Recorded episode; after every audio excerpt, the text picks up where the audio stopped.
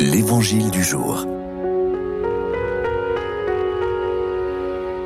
De l'Évangile de Jésus-Christ selon Saint Luc.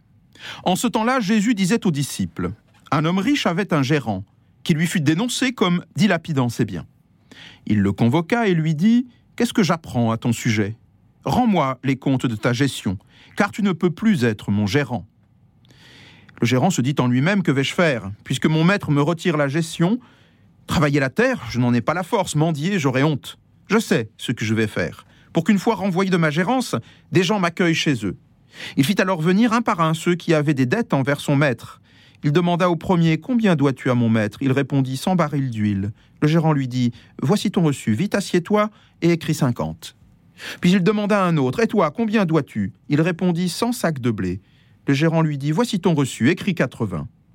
Le maître fit l'éloge de ce gérant malhonnête car il avait agi avec habileté. En effet, les fils de ce monde sont plus habiles entre eux que les fils de la lumière. En cette fête de la Saint-Charles Borromée, un grand archevêque de Milan du XVIe siècle qui participa au Concile de Trente, cardinal de l'Église, administrateur des biens spirituels et matériels de l'Église, nous entendons une étonnante parabole où l'on apprend que un gérant malhonnête euh, va arranger les comptes de son maître alors qu'il est pourtant pris la main dans le sac, et qu'en plus le maître ferait son éloge. Mais qui est donc ce maître? Peut-être n'est-ce pas Dieu. Et alors, dans ce cas-là, c'est très simple, c'est un fils de ce monde, et entre voleurs, on s'entend.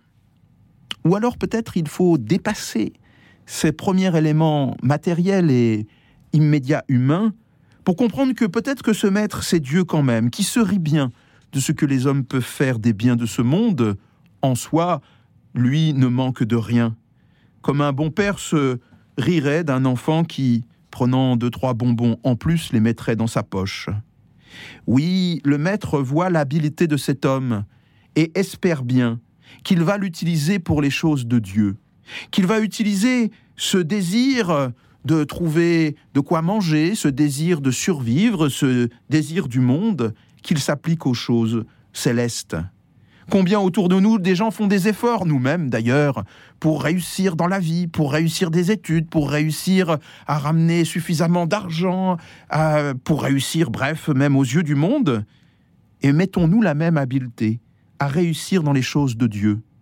Voyons peut-être dans l'huile et le blé avec lequel ce gérant a joué, cette huile nécessaire euh, pour le baptême, euh, la confirmation, l'ordre ou le sacrement des malades, et ce blé, ce qui est nécessaire à la célébration de l'Eucharistie.